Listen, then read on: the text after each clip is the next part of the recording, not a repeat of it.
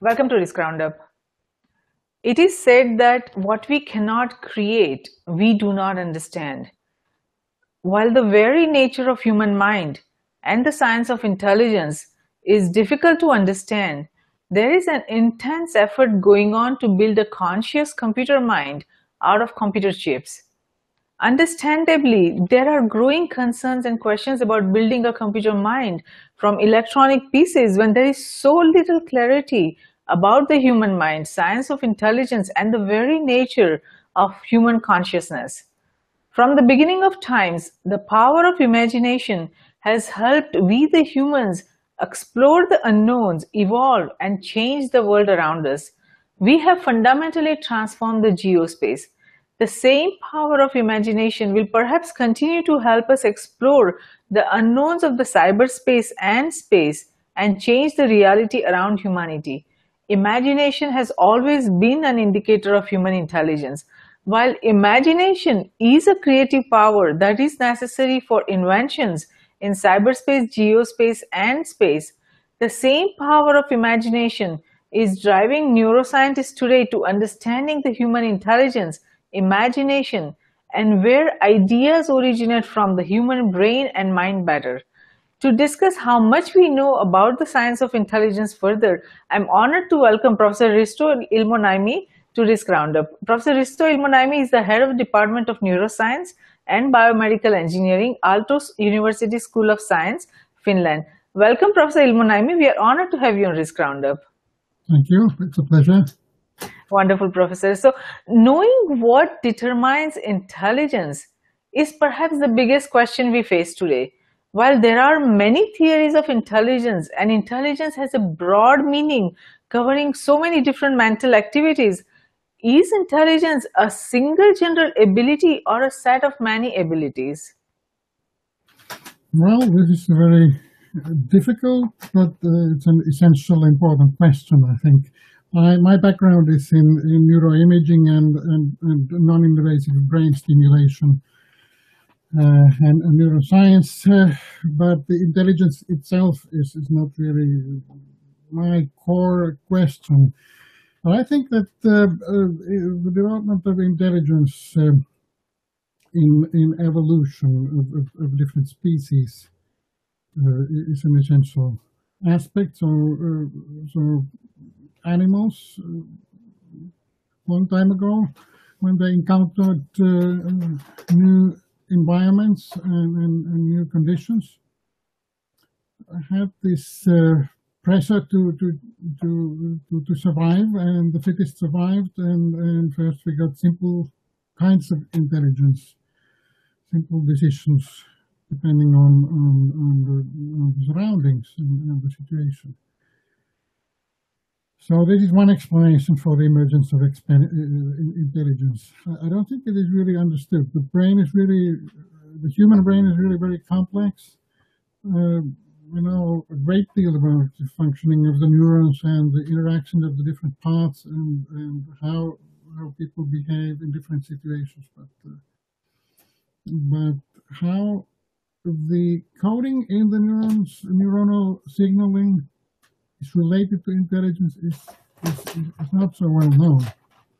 On the other hand, I, I, would say that we, we have learned about intelligence from, from uh, artificial neural networks. It's a quite long history already from the 1950s or 60s in, in, in, in, in modeling or, or, or, making computer software that can mimic some aspects of in, intelligence, like uh, yes. uh, like uh, uh, uh, finding correlations between different things associated with learning and learning itself. Difficult question.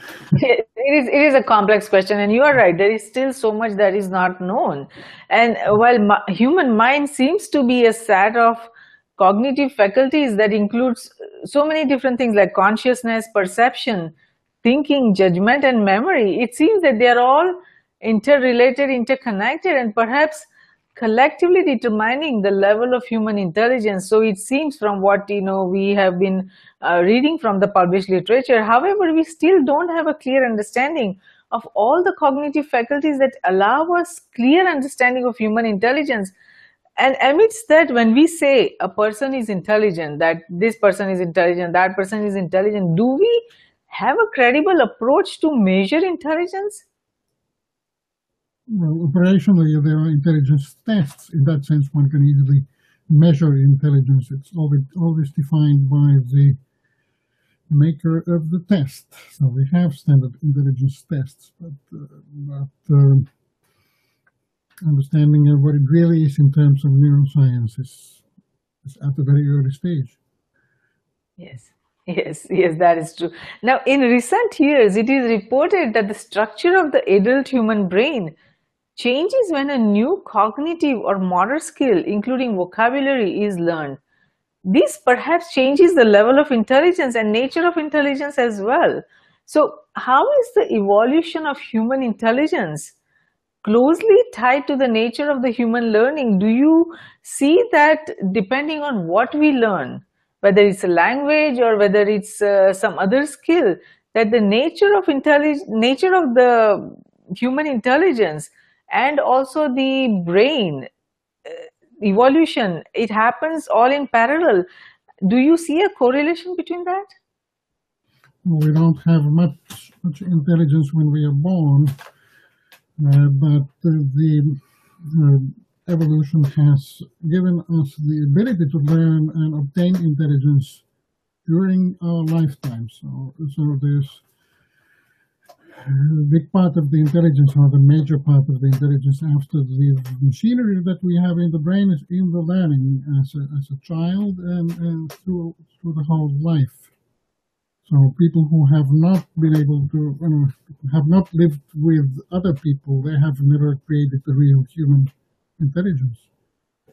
So it's, it's, we have inherited the ability to learn, but then we really have to invest a lot of time in learning and, and, and developing the intelligence. Right, right, right. Now it is, Mm. yes, yes, please go ahead. It's nature and nurture, uh, both both are important aspects of Yes. intelligence. Yes, very true, very true. Now, it is reported that as as a species, humans exhibit broad range of intelligence, broad different, you know, nature of intelligence, of which heritability, genes, it accounts for about, I think, 50%. The fact that there are genes which control intelligence provides us a platform for evolution and natural selection to act upon. Now, while genes certainly play a role in human intelligence, it is about 50% is the other 50% the role of environment? Like how is the family upbringing? How is the uh, education system and all other uh, variables do they come in play in the other 50% Yes, it's it's it's it's our life that, that uh, surroundings or circumstances that defines the rest. I don't know where the fifty percent has come from, but maybe it's a good guess of that half and half uh, genetics and uh, and uh, and uh, learning. yes yes And of course, as a child, you you learn automatically when you interact with your parents and, and other people. Then further development of the intelligence uh, uh, requires some effort, like you go to school and so on. Um, Yes, very true. Very true. Now, there is a genuine concern that the human brain evolution has become stagnant and that it would likely cease. Now, with this technology driven growth and expansion that we see across nations, the humans need to do most manual and mathematical uh, the over the years what we were doing all the manual and mathematical work the need for that will be greatly dim- diminished because of all the technology developments that has taken place and uh, is and go- ongoing and uh, the new technology emerging. So while the work for day-to-day survival will be greatly lessened the fear of survival of the human species will be greatly increased. Do you see that this will impact the evolution of human brain, mind, and intelligence? Do you see the possibility or probability of that? Well, I don't think we, no, no, nobody knows what future will bring, but evolution will certainly continue because uh, the, it, it will be, be defined by what kind of people have more offspring, what kind of people have more children. That will define the future of evolution of, of humans. Um, now, there are many people who will require, require and benefit from from from uh, mathematics and, and, and, development of skills. But how that is related to the number of uh, uh, children, who knows? Yes. you see, the more children a certain kind of people have uh, will define the, the, the fate of evolution. But the, diffi- the difference in with, with, the past, especially when we are further and further in, in societies where everybody has enough food and, and shelter and so on, well, then the survival of the fittest argument doesn't work anymore. Yes. It's a question of who will have more children. I, I don't think the evolution is very much going to be defined by the the skills. Yes, yes. So and that that this will lead, lead to the situation that uh, educated people may, may have less fewer children than, than others, and that will then may yes. have a big impact on, on humanity. But, but this you, you don't know. We, we don't know what happens in the long term it's going to take many generations before there will be. Yes, yes, because. Changes. Yes.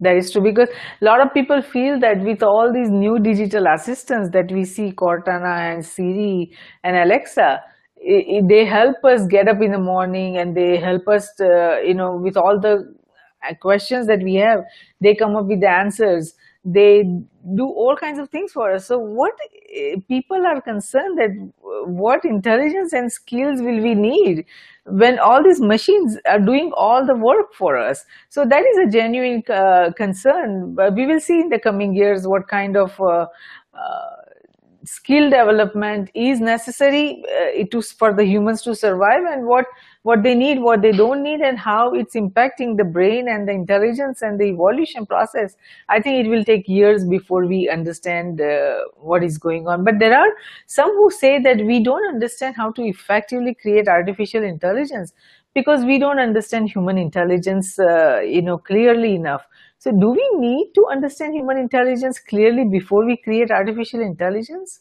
I don't think so. I don't think so. If you have some aims in, in your artificial intelligence, one can one, uh, one can develop technology that uh, addresses these aims and these goals we have.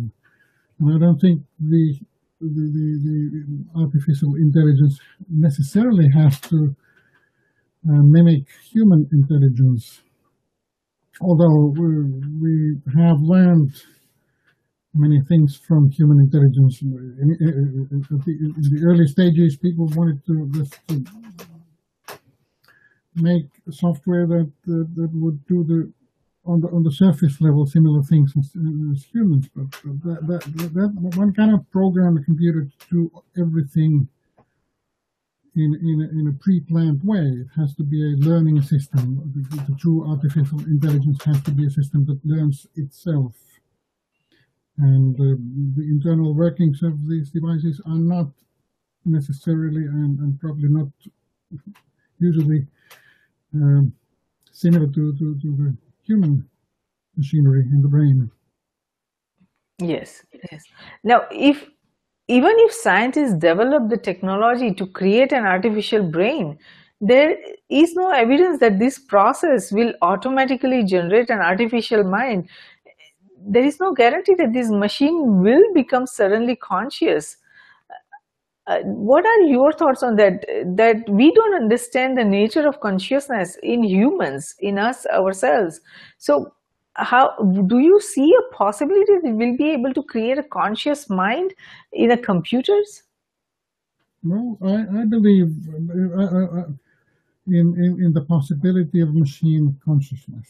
Of course, I don't know, but I don't, I haven't heard or read or thought about any logical argument saying that it would be impossible. Therefore, until uh, proven, it, it is a possibility.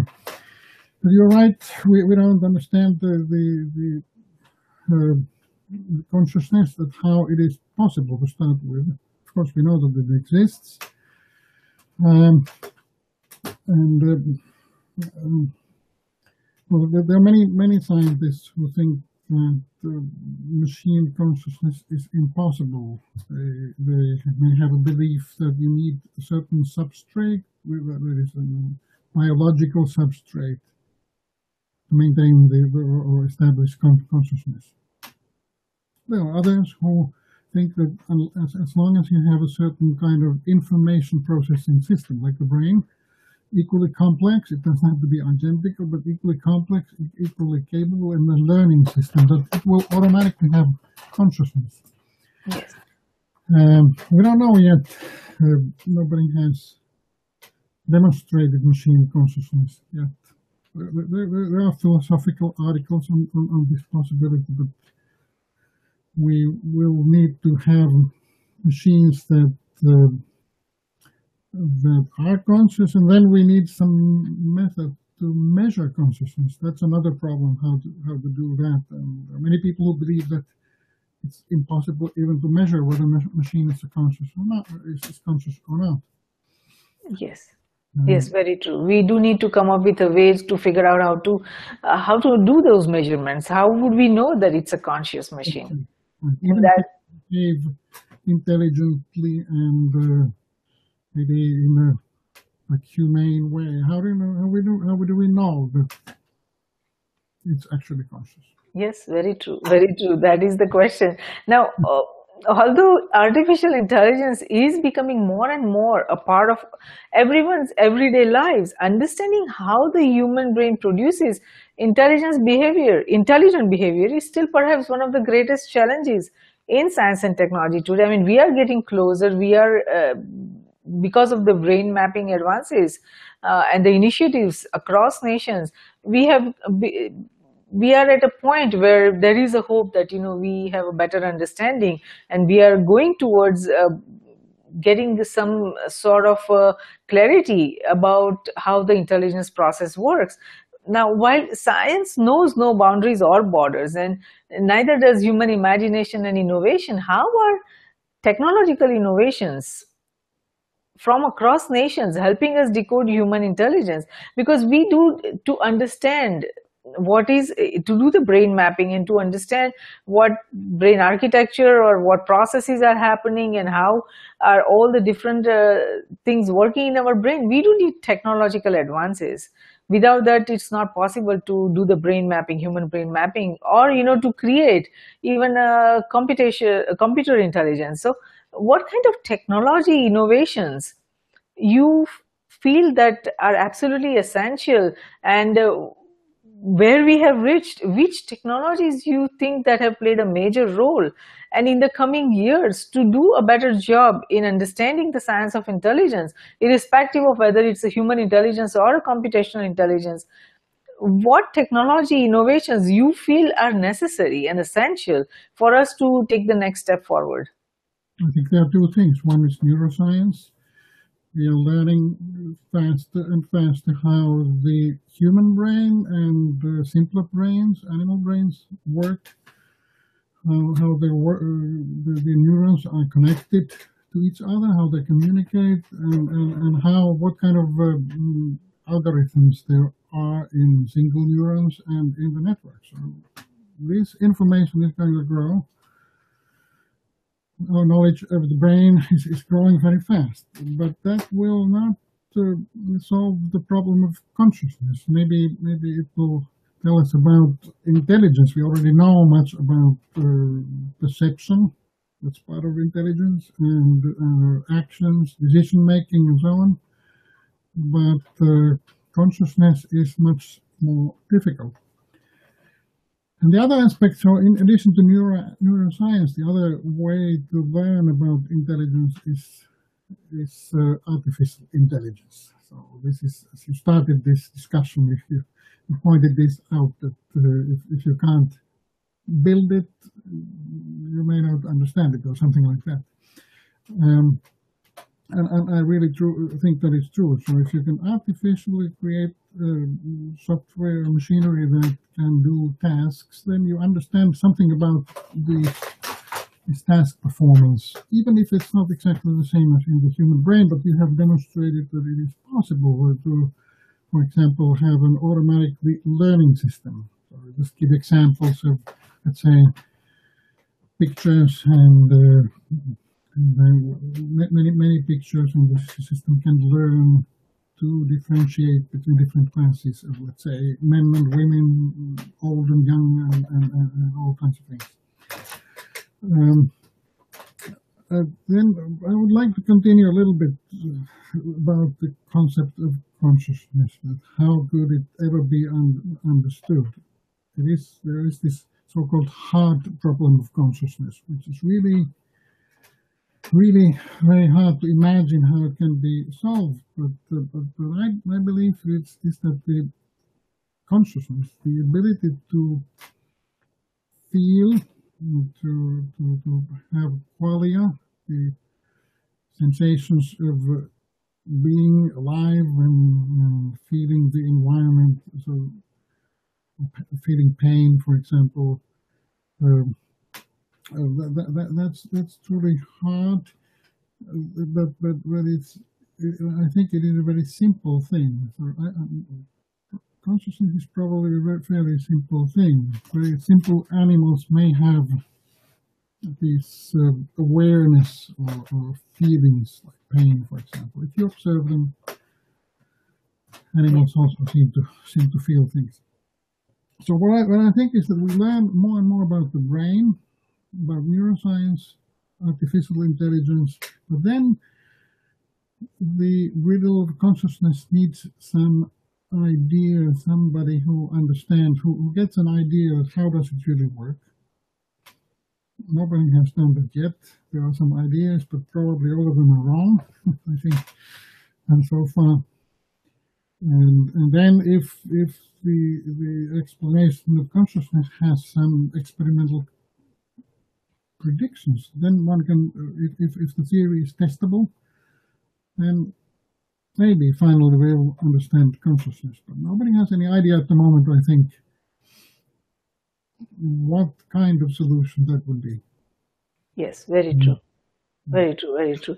Now, it is said that the tremendous energy and computational efficiency of the brain, if we understand that better, maybe it will inspire new ways and new principles of organizing our computers and especially data centers do you think that the path to discovery of the fundamental algorithmic principles on which cortical computation is based, that it passes through the language? How do you, what is the correlation you see? How is studying what makes language so well adapted to our minds that it would uncover important insights about the computational architecture of the brain? Do you see the relation there? No, I didn't really get it. So, relationship between language and uh... yes, language and the uh, the how it changes the human uh, brain uh, architecture and how it uh, how the path to discovery of the fundamental algorithmic principles on hmm. which computer uh, cortical computation is based that there are many scientists says that it it passes through the language. Is is that uh, what the common consensus is among scientists? That, that's a good good good question. Um, i think we have already learned a great deal about uh, about how the brain works including language by observing um, connectivity and, and, and the, the, interplay between different parts of the brain via the internal connections. So the different parts of the brain are sending signals to each other and uh, And there's an old notion by, by Donald Hebb of neuronal assemblies, uh, and uh, it is still under active research. And uh, I'm a believer in, in uh, there's evidence for for the idea that um, our concepts, like the concept of a, pencil or pen or person, um, in the brain are, are coded as neuro, uh, as these um, neuronal assemblies, meaning that, that, that, there's a certain pattern of activity among different parts of the brain, among different neurons. So when this pattern of activity emerges, then we have this concept in our mind, or it can also be unconscious, of course. But, but anyway, it's, it's, somewhere in the brain, and, uh, and I, I, think artificial intelligence has to learn has something to learn from this as well. It already has learned um, that it's really in the pattern of, uh, uh, activity in the network that, that defines concepts, and uh, uh, this doesn't need to be explicitly programmed. You just have to build a system where it's learning uh, by itself. It's self-organizing depending on the information obtained. This is how we form concepts. So we already have some concepts in our mind. Let's say, let's say, a round ball and then some color, and then we see red ball, then we then our brain connects these two different concepts, and we have a new concept that is a red ball. We can give it a new name, and uh, and and, uh, and then our language areas in the brain are related to this, this concept. Um, yes. Neuronal assemblies, uh, that is the keyword, I think, in understanding much of our language and, and concepts and, and how the brain works. Yes, so it seems, so it seems.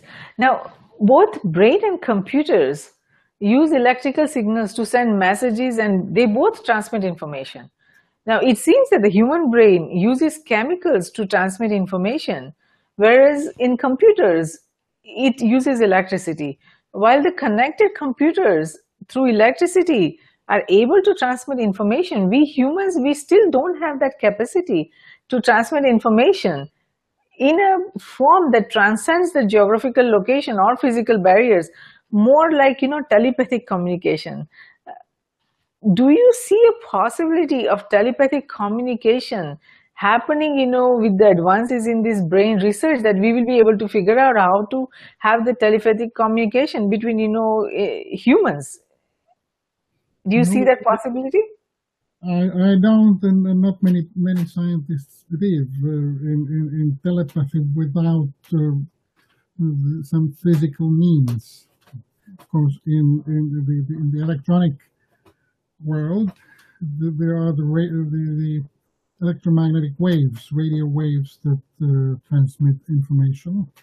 The brain is not able to send uh, uh electromagnetic signals at, at um, sufficiently high power to, to reach reach other brains and, and the receiving brains do not have receivers for electromagnetic fields.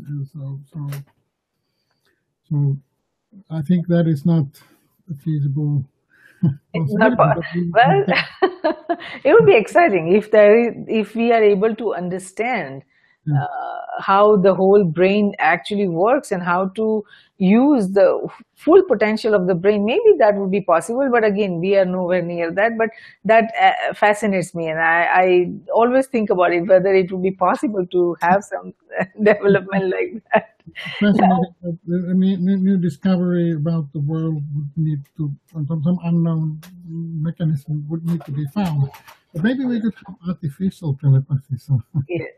Yes, yes. You never know. We can uh, implant chips into you know human beings, and uh, through that we can have that kind of communication. So, if not natural, we will be able to create something like that. Hopefully, in the coming years.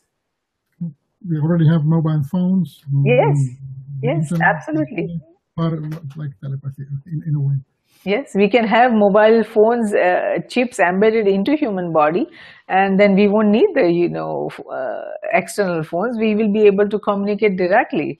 So we will see, you know, what happens in the coming years. But that is certainly, you know, uh, possibility and fascinating idea if we are able to uh, make that in uh, a reality. Now, both the brain and computers have a memory that can grow. Computer memory grows by adding computer chips. Memories in the brain grow by I believe, stronger synaptic connections. However, there is not much understanding in how to strengthen those synaptic connections to improve or increase human memory. I mean, of course, we will be able to add chips into brain and uh, by that we will be able to make some changes, but the naturally, how to strengthen the synaptic connections, we have not uh, made much advances in that. Now, as computer memory advances rapidly, it seems that human memory in the natural state, of course, is going to lose the battle and fall behind. Will we be able to grow human memory and will human memory be able to compete with the advances in computer memory? Again, these are, I mean, there are two paths to this. One is the natural and one is the man-made. If by implanting chips, I'm sure that we'll be able to grow our memory, but naturally, do you see that possibility? First of all, I don't think why we would need to, to win this competition. We, we have other machines that are stronger than we are, and, and they are helping us. So maybe, maybe the same will happen with artificial intelligence. We already have computers that are far faster in, in, in simple tasks, like computational tasks, than we are. And eventually, maybe that computers are more intelligent than we are. But then to your question, can we enhance our own intelligence, uh, like uh, strengthen in, in our natural learning? Uh, synaptic strengths are changed; they may be increased, uh, strengthened, or weakened depending on the situation. In both, both can be actually learning, weakening and strengthening. Um, the brain already has a great capacity. Um, it's uh, to a large extent also how how we use it. Uh, there are some individuals with the same size of brains who have virtually perfect memory. They, they memorize everything.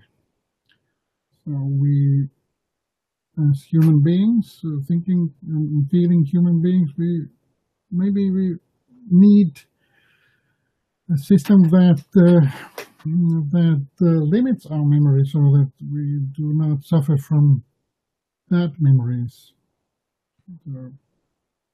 Yes, uh, that, that that's true. I mean, there are see the artificial man-made in uh, memory enhancement is certainly going to be possible, but there are a lot of uh, people now saying that why do we want to make machines more intelligent?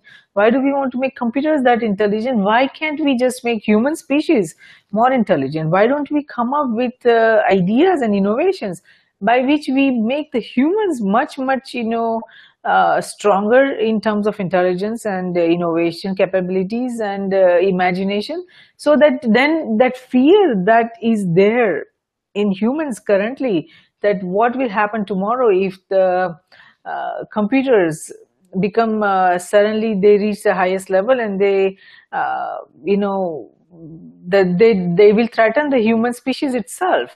That fear is that that we know we we put our existence at risk. So why not we create why don't we make humans more intelligent? So that is uh, understandable you know concern and understandable uh, initiative that you know let's just make humans more intelligent. And to do that we will have to you know create all these capabilities. We'll need to enhance our memory. We'll need to uh, increase our intelligence. And we will need to do uh, much more so that uh, a human brain is uh, performing at much better capacity than computers. So that's where you know a lot of scientists are thinking about how to create that kind of capability for human brain so we'll see what happens in the coming years. But if we it seems that both brain and computers have evolved over time and computers have been around only for a few decades but they have evolved so much faster than the human brain. And uh, this is mainly because the, of the rapid technological advancements that have made computers faster, smaller, and more more powerful. it seems that that process is going to continue, that the computers will keep getting faster, smaller, and more powerful. Now, when we look at humans, at first, evolution proceeded by natural selection from random mutations. That's what you know uh, is uh, commonly generally believed. Now, if we are entering in a new phase in which we will be able to change and improve our DNA, how do you see the man-made evolution advancing, especially from intelligence perspective? Well, genetic uh, changes for the human intelligence, uh, I think that's very fine in the future. Maybe you can do that in simple animals at the moment. But uh, well, there are of course many ways you can you can you can use to try to improve intelligence. Um, pharmaceutical methods, brain stimulation, the most effective probably still is, is education. So I would I would put my money on, on education, better education for everybody. Not only developing intelligence, but also what we need really need is, is wisdom. How do how do we how, how, how can we wisely use artificial intelligence? are still under our control. But I think uh, if uh, computer science continues to develop the way it has developed, I, I think it's a losing game. I mean, the, the, computers are going to win in in all those tasks which we are able to program. Uh, maybe the computers will never be conscious. Uh, it may be that they will, but we don't know. It depends depends on what happens. Um, uh, yeah, there are dangers in, in, in, in, that if computers are given autonomy and they are connected to, uh, let's say, robots or other machinery that can influence the world, yes, there is a danger. And of course, yes. even before that, people can use any technology for for uh, in, in harmful ways. Therefore, we need wisdom, better education to prevent that from happening. Yes, that is true. That is true. We need that uh, proper environment in which uh, individual students, uh, irrespective of uh, any age, they are able to uh, learn and develop, uh, acquire new skills. That is a necessity of the time. I mean, there is no other way. Every human being will have to learn the technology and uh, many other areas you know they, there is no other uh, way that we can move forward we have to keep progressing now both brain and computers can change and they, it can they both can be modified under you know various circumstances. Now the brain is always changing and being modified. There is no off switch for the brain. Even mm. when we are even when we are sleeping the brain is still active and working. Now computer only changes when new hardware or software is added manually or something is saved in a memory, so there is an off for a computer. When the power to a computer is turned off, the computers are off. There are no signals that are being transmitted at that time. So based on the understanding of uh, neurosciences and the brain uh, research that is going on, do you see evolution in computers where irrespective of electricity, we can keep that on? Do you see any initiatives where scientists are working on that? Well, computers will always need energy of some form, either electrical energy or, or, some other kind of electricity. Maybe there will be, in principle, one could have biologically built uh, artificial computers as well.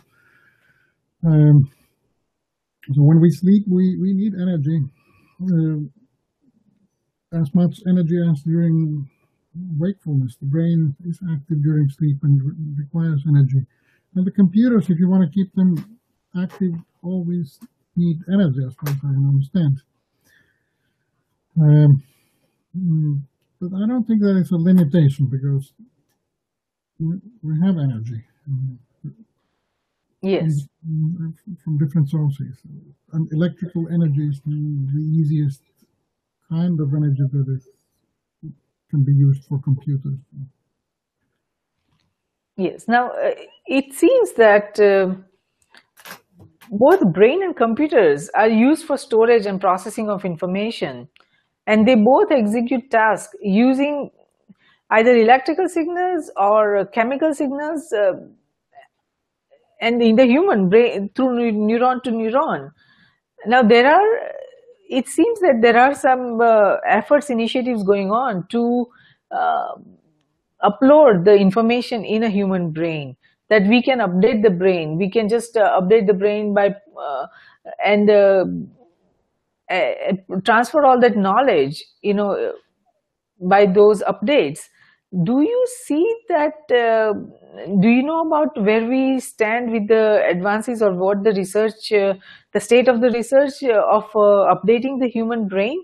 Are we at a point where it's possible that we can update a human brain i'm not really aware of this aspect this kind of developments because I think hmm. scientists have discovered, uh, I read somewhere that scientists have discovered how to upload knowledge to human brain. I just don't know what what is the state because I didn't uh, get much information on the that discovery. Isn't the, isn't the best way to upload information by, by reading and observing the environment, but it's also getting information to the brain. The eye is very good mechanism to transmit information into the brain. But you're talking about artificially doing how yes. that could be done artificially. You, you can electrically stimulate the brain. There are already some some um, uh, what is it called prostheses or something like for the blind, where an array of electrodes can be put in the over the visual cortex, where you can artificially produce sensations like images but that's on a very crude level at the moment.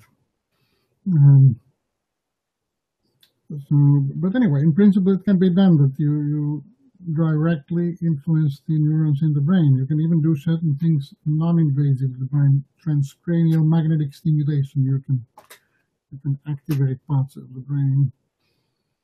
And also in the other direction, there are uh, implants connected to the brain with which you can control uh, mm, robotic movements. This is already used in some cases where people are paralyzed. They cannot move their limbs or by thinking. I mean, they directly can connect the, limb, the artificial limbs to the brain and control these robotic parts of your body with, with, with the thoughts, the way I'm moving my hand. That is like a miracle. It moves. I'm just thinking and it moves. But you can do that artificially also. But that's a, a, still at a very crude early stage. So there are some people who think that this may may lead to more really efficient ways of um, artificial communication with the brain. Let's hope so. Let's hope that there is a better, you know, efficient way to do that. But now this also, eh, this is a very interesting, you know, area where I hope that there is uh, more advances and development because if we see brains, human brain have both short-term and long-term memory as well as the capacity for dealing with immediate issues. But how does the brain process short-term and long-term memory? and why is not all the memory active in human brain like in computers? In computers you just you know whatever you information you want you immediately get it. It doesn't matter if it was stored in the computer like 10 years before or 20 years before. Accessing that doesn't take time. The processing speed is so fast. But in humans if we have created some memories like 10 years back or 20 years back even though it is stored in human brain, it we cannot process it that quickly enough. We don't, we are not able to recall that and we are not able to retrieve that information as quickly as how the computers would do. Right. Well, there are two, two things here. One, one is that the, the clock speed of the brain is very, is really very slow compared to the, the computer. So small number of operations per second in the brain per neuron, whereas in the in the computers it can be billions of operations per second. Um, and the other thing is that the, that accessing the memory in the brain appears to be associative. So, if, and, and, and this is not uh, mm, always working the way we would desire. But what we observe is only the conscious part of brain action. The brain is doing many things that we are not aware of, like controlling our breathing and posture and uh, uh, background, background operations, many control operations are happening. And we are not aware of those. Uh, they're also using memory, um, mem memory in the brain. So conscious thoughts are connected to a very small number of memories at a time. So there's very little room in the conscious memory at any given time. You can think about only one or two things at a time, not many. Um, so it's very interesting. The com comparison between computers and, and, humans is very interesting. Um, but the uh, you, you can think about the computer without the concept of consciousness. So you can imagine, okay, all the memories are there immediately available, but, but uh, probably if the computer would be conscious, if it would have one consciousness, it would access only a very small part of its memory. Do its conscious thinking uh, uh, uh, at a time, that's what I think. Because I think consciousness is a very simple thing. We don't understand it, but it's still simple. well, uh, it, it, I hope that it is that simple to understand that. I, am not sure. It's not simple to understand, but it is simple thing. Yes, yes. What, what, what do you think are the barriers to progress in cognitive, behavioral, or neuroscience that could be targets of opportunity for computer science research? Because understanding all these different processes and how the whole our brain works in the you know human brain with based on the brain mapping research or neuroscience research that's a, still a very complex task. I mean we have to go bit by bit because there are so there's so much uh, complexity there. But in computers if we try to replicate uh, by imagination that how would this process work? And if we create that process in computer maybe that would help us advance the neuroscience research you know uh, probably you know more effectively.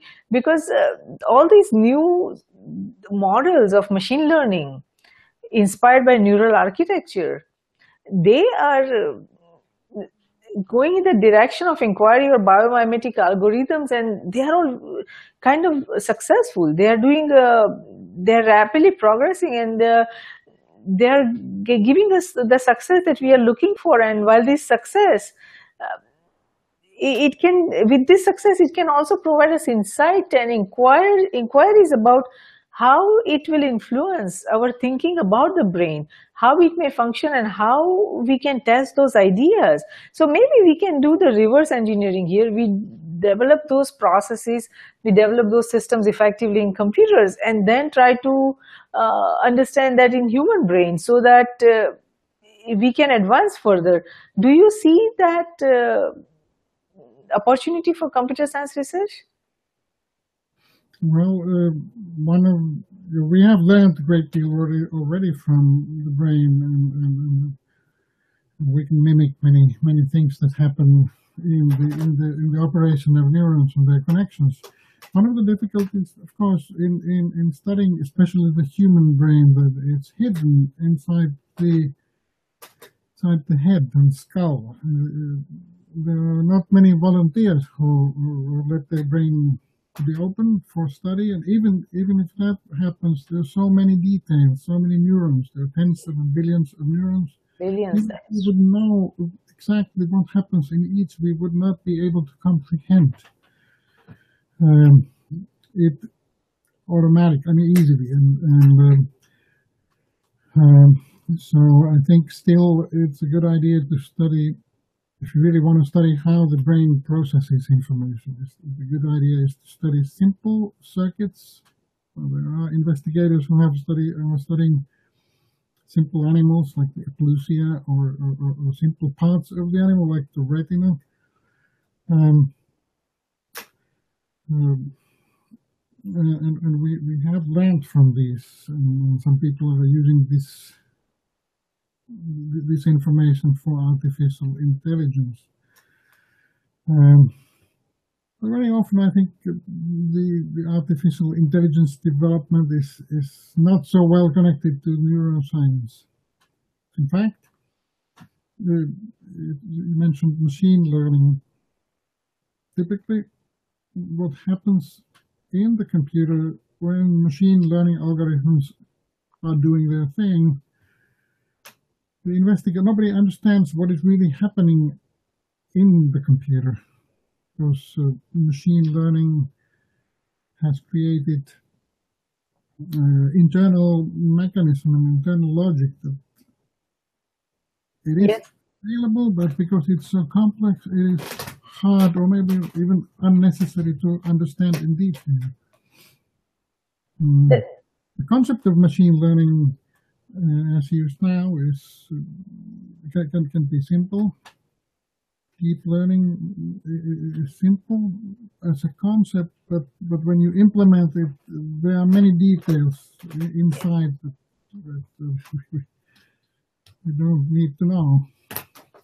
Yes, it is very complex. You are absolutely right about that. But there is also one fact that uh, the computer scientists and neuroscientists, they all work in silo there is not much collaboration, cooperation, or you know joint initiatives.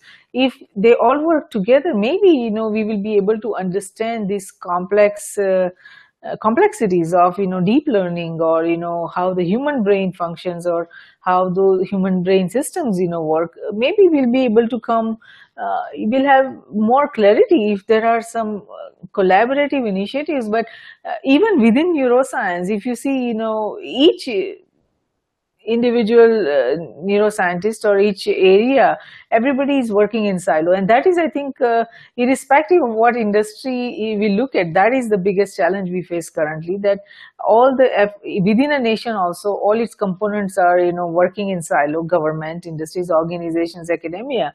And if you look at even within a science or neuroscience, that also is the same case.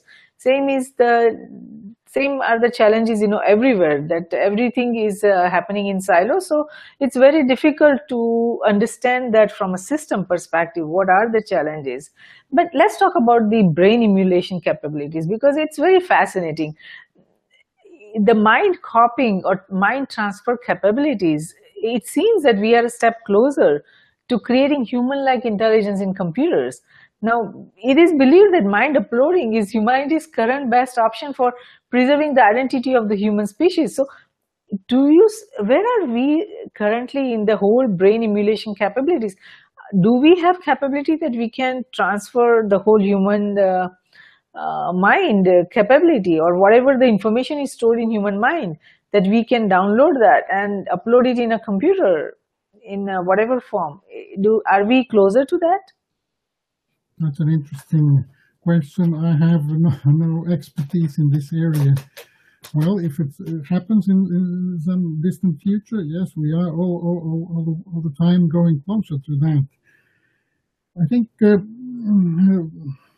the problem is uh, both technological and conceptual. So, uh, because we don't understand what really is mind, what is consciousness, then uh, it's hard to imagine what should be uploaded or downloaded when you're uploading or downloading the mind. To first try to understand what this would mean. So the extreme way to uh, to um, uh, clone the mind would be to clone all the neurons that I mean make make uh, artificial neurons uh, artificial very large network equally large as mine and then and somehow copy the activity and synaptic connections in from the whole brain okay I would imagine that if it does exactly the same uh, as, as my brain is doing then it would have my consciousness but this is a technical, technological problem. It's, yeah. it's very hard to imagine how you could measure the brain in such a detail that, that one could one could uh, make a copy of it that would be conscious or even even functional. But in principle, uh, there, there's a simple simpler way if one could understand the concept of consciousness. Because I said I believe mind or, or, or consciousness is simple. It, it, when we don't meet the all the detailed ingredients. If we could somehow measure the important things, okay, maybe you could copy the mind, but but what it, it wouldn't really help me because my mind is here. Even if there's a copy somewhere, I wouldn't know about that. I mean, I wouldn't feel it. Oh, it would have its own own life somewhere else. Well, it, I wouldn't be opposed, but uh, would it help something? I don't know. That's a very interesting question. And, uh, I hope so. many people are interested in this kind of development, but it's going to be far in the future. well, it certainly. Uh, uh, I hear it. Uh, it certainly is a possibility, and uh, there are. I'm hearing echo. Echo. Echo. Not from here. Um, no, on my side. On my side. From your side. Let's wait for a minute.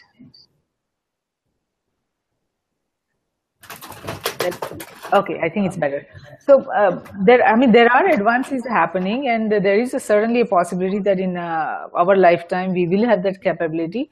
And i hope that there is a capability because then we can leave all the knowledge behind for not only our children but for the humanity you know every if every single person uh, who has developed some you know really good uh, who has acquired great intelligence and who has a lot of information to share with the world that would be a really good way that we can leave behind that legacy and uh, that collective intelligence the collective human brain that will keep advancing the humanity further and further. So i hope that it becomes a reality. I'm sure that there are efforts going on and i hope that it becomes a reality in near future. Now let's talk about the the, the same the with the same uh, mindset I believe there are ongoing efforts uh, to create the digital immortality of a human brain. And uh, a team of scientists from Augusta University, Georgia, it seems that they are suggesting that the origins of human intelligence is based on a very fundamental algorithm which they call the theory of connectivity. So do the complex human brain computations rely on relatively simple mathematical logic because human brain is so complex but the underlying computational principle is it that simple? Well um, the the operation of the human brain is, is uh, based on a large number of relatively simple units that is the neurons. They're not very simple but but far simpler than the whole brain and uh, most of the neurons behave in similar ways. They, they, they obtain information from other neurons, the action potentials, the, the spikes, information spikes that they receive via the synapses, and then depending on the quantity of uh, positive signals in relation to the negative ones, they either send a signal further or they don't send. So that's each each neuron is essentially an adding machine in a way. Roughly, roughly like adding the information that is coming in and then sending the signal out if the result is large enough or big enough. So yes, the, the, the basic principle is very simple and as far as I can tell. But then the connectivity and the whole how it learns is, uh, is more complicated. Yeah, and then also the glial cells. Glial cells also play a major role, right? Because so mm -hmm. far the neuroscientists were thinking that they don't play a role, only the neurons play a role. But the glial cells, I believe that uh, now the science scientists are uh, coming to uh, terms uh, and understanding that they play a major role. So far they were thinking that the glial cells is just, you know, uh, to clean up the waste that is uh, created in the human brain. But it seems that they play much bigger role. So it, it seems very complex, you know, even though the underlying uh, principle could be very simple, but I believe that the whole brain chem chemistry because of the involvement of the glial cells could be very complex and just like you know human uh, microflora in the gut now scientists are you know beginning to believe that they play a major role in not only the human metabolism but also in the state of human mind. The mental uh, diseases lot of mental diseases are caused because of the imbalances in that microflora. And uh, who knows that in the coming years uh, that knowledge or that uh, process uh, would be understood much clearly that is the glial cells and the imbalances in the glial cells could play a major role in how the intelligence you know uh, functions or how the memory you know is stored effectively or how the uh, memory imbalances or intelligence imbalances or the mental diseases maybe they all have a the glial cells uh, imbalances could be playing a role there. So we'll have to see how the science advances there. But I think that uh, from what we are seeing, that it seems like it plays a very important role. Well, there are many glial cells. In fact, more glial cells than, than neurons. Yes. In, in, uh, so, so they have an inf important influence. Of course, it's, it's been long known that, that they provide uh, the sustaining service. They, they, they transmit uh, uh, nutrients uh, to the brain and oxygen. Um, but yeah, it's it's a new finding a new new part of research that uh, studies the influence of glial cells in information processing. And nobody knows whether there's some connection to consciousness. But I think that uh, the high speed, quick uh, action in the brain is, is mainly in the in the neurons. You mentioned gut, and and, um, um, actually the whole body is, is, is, connected to the brain via the peripheral nervous system. Yes, we are connected to the guts, and, and that may have uh, significant influence in, in how we feel and how we are conscious. I would extend this that we're also connected to the environment. We can we can be alone without connections to the environment for a short time, but but not for a long time. So so many people think that uh, really our existence is is uh, being in the environment. Uh, part of the brain's environment is the guts and, and other parts of the body, but also the surroundings. Um, and, um, and, and, and, and, this happens via the senses. Nobody has yes. yet discovered any anything that has to be with, with telepathy, but, but we have the senses that connect us into the, the environment. This is a very important part of our existence, of course. Um, yes, very true. Very true. Now, the human ability to act and react within the world is fundamentally grounded by perception. Now, because we can control and observe sensory signals at the trans transducers, the processes, all these processes of vision, touch, sound, taste and smell, they are all uh, some of the most accessible aspects of the brain. Now, what are the mathematical characteristics and latent structure of the distribution of the input of the inputs the computer brain sensors receive that is the environment within which the computer brain is developing and evolving. What are those mathematical characteristics? Well, um, I'm not sure exactly what you mean. Well, one interesting thing is that uh, most of the neurons in the brain are not connected directly to the environment. Most of the neurons are deeper in the brain. So uh, for a while we can we can function without the sensory input as well. But, um, but each, uh, if you're thinking about, I'm not sure what you mean by, by mathematics in your question.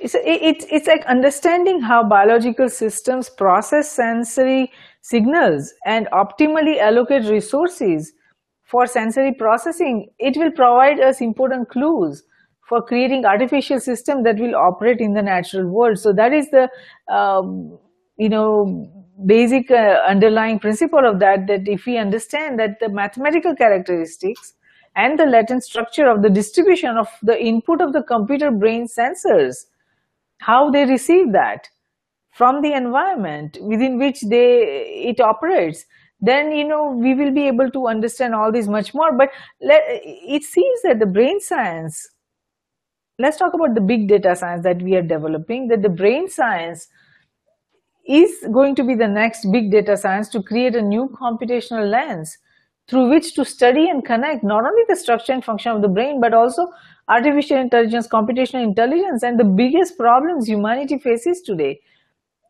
so do you think we can think the brain as a computing machine, do you see that we can uh, approach the brain neuroscience, the brain uh, mapping, the brain chemistry, the brain architecture from the perspectives of a computing machine? Well, I would say yes. Uh, it's a fascinating thought that mathematics is used to explain the brain or, or describe the mechanisms. And actually, mathematics is used quite a lot on, at the different levels. So you can mathematically describe mathematics and physics describes how a neuron works and uh, and uh, how simple circuits can perform logical operations needed in in perception. Uh, for example, um, in, in each neuron, if you take the sensory neurons, you press the, the skin, the harder you press, the higher number of signals, these action potentials go to the brain. The second, the, the harder you press, the more, more signals go to the brain. So we know this kind of relationships. Now, one important aspect of the brain is uh, homeostasis. The brain wants to stay in an optimal operational state at the moment. So it's not like a computer where you do um, uh, where you always are capable of doing the calculations as long as the, the, the program doesn't have any, any bugs. But in the brain, there is the danger of uh, uh, positive feedback, and, and this has happened sometimes in, in epilepsy, where there's this electrical storm in the brain. In, in the healthy brain, there's always feedback mechanisms that keep the brain in its operational state, optimal stage, and, and, and, and we are in, in the in the study of dynamical systems. That's a very mathematical, general mathematical theory of how dynamical systems work. Um, and um, that has brought us some understanding about the brain as well. So my point really is that, that yes, mathematics is used at very diff different levels of, of neuroscience. Yes, um, and maybe maybe there's a place for big discovery from that direction as well. Well, let's hope so. Let's uh, certainly hope so that we get those big discoveries. Now, connecting brain, mind, and body is advancing very slowly but steadily and it's addressing big questions like how do we learn how do we communicate to how do we process now these advances are very important for us because we can based on that we will understand the global systems of a digital global age the mapping of global systems to understanding the complex interconnectedness and interdependencies of nations its government industries organizations and academia in cyberspace, geospace, and space, they, it depends on the advances we make in connecting brain, mind, and body. So it, it where uh, the neuroscience uh, research goes, how the advances is happen, it's going to play a major role because the implications are big because based on that, we will be able to create much more in the uh, in a digital global age. So how do we connect the dots through theories and methodologies relating to low-level mechanisms of neural computation to more abstract information processing and systems to high-level behavior of this digital global age and what computational tools and environment you see that is uh, necessary to support this replicable scalable science to move beyond the laboratory to the reality of this humanity, human species, and to this uh, digital global age? Well, clearly, all human behavior is based on, on the brain, but, but these questions are really hard. How how does this influence uh, our psychological behavior and, and, and, and, actions in society, government, and so on? So I think so far we need uh, different levels of description: the neuronal level, the psychological level, the societal level, and different sciences have been developed for that. Uh, but uh, uh, I think it's very important to try to bridge the different levels of description. Mm, some people are, trying to do that, but uh, uh, I think we are still quite far from understanding uh, societal events like politics or, or, on the basis of neuroscience. There are some advances, for example, in, in the science of decision making. For example, economic decision making is studied by by what is called uh, uh, neuroeconomics. Uh, you, can, find that the frontal cortex, for example, is controlling our decision making. But it's a long way towards real understanding of, of how this influences um, our behavior in, in, in, social networks.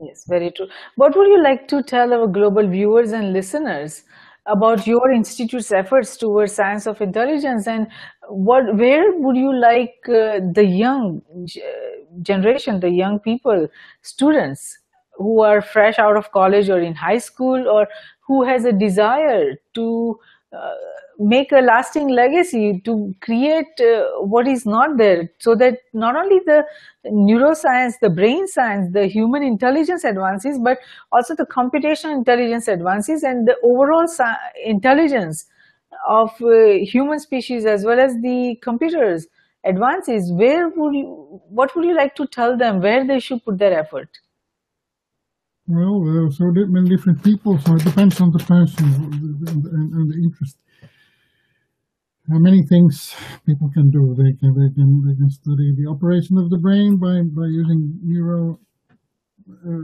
neuroimaging and neurostimulation technologies, psychological tests, and so on. But uh, and then the other aspect is, of course, development of uh, computer science, including artificial intelligence, uh, also hardware. So it depends on the person what what, what is of interest. But if, if you're really interested in, in how the brain works uh, and, and, and what these deep questions of the mind and consciousness are, then I would advise people not to believe in in, uh, in authorities. To think yourself. Uh, of course, you have to read uh, what is known already to some extent, but what we need is these bright minds of uh, and new ideas and then testing these ideas. Very true. So thank you so much, Professor Ilmoniemi, for participating in Risk Roundup today. We appreciate your thoughtful insight on science of intelligence, and I'm sure our global viewers and listeners will benefit tremendously from the information you provided on the science of intelligence, human intelligence to computational intelligence and uh, its uh, challenges and the future that we are looking at. So even if a single individual or entity can come up with an idea to understand the complex science of intelligence and innovate based on the understanding they receive from this discussion we had today, this Risk Roundup dialogue has been of service and we thank you for that. Oh, thank you very much. Wonderful. So since there are no limits to intelligence imagination, there are no limits to progress and advancement in humans. It is the imagination that will help us create the worlds that never were in cyberspace, geospace, and space. But without intelligence imagination, we go nowhere. Risk Group Cybersecurity Risk Research Center and Strategic Security Risk Research Center are created for this very reason to identify, evaluate, and manage the risk facing NG, IOA, and CGS. That means nations, its government, industries, organizations, and academia in cyberspace, geospace, and space. We at Risk Group believe that risk management, security, and peace walk together hand in hand. Though security is related to management of threats and peace to the management of conflict, risk management is related to management of security vulnerabilities as well as management of conflict. And it is not possible to conceive any one of the three without the existence of the other two. All three concepts feed into each other. We believe that the security we build for ourselves is precarious and uncertain until it is secure for everyone across nations. Tradition becomes our security, so if you build a culture of managing risk effectively, it will lead us to security and security will lead us to peace. Let's manage the existing and emerging risks together. For more information on the risk roundups, to watch the risk roundup videos or hear the risk roundup podcast, please go to riskgroupllc.com and do not forget to subscribe and share. Until next time, I'm Jayshree Pandya, host of Risk Roundup, signing off. See you next time. Thank you.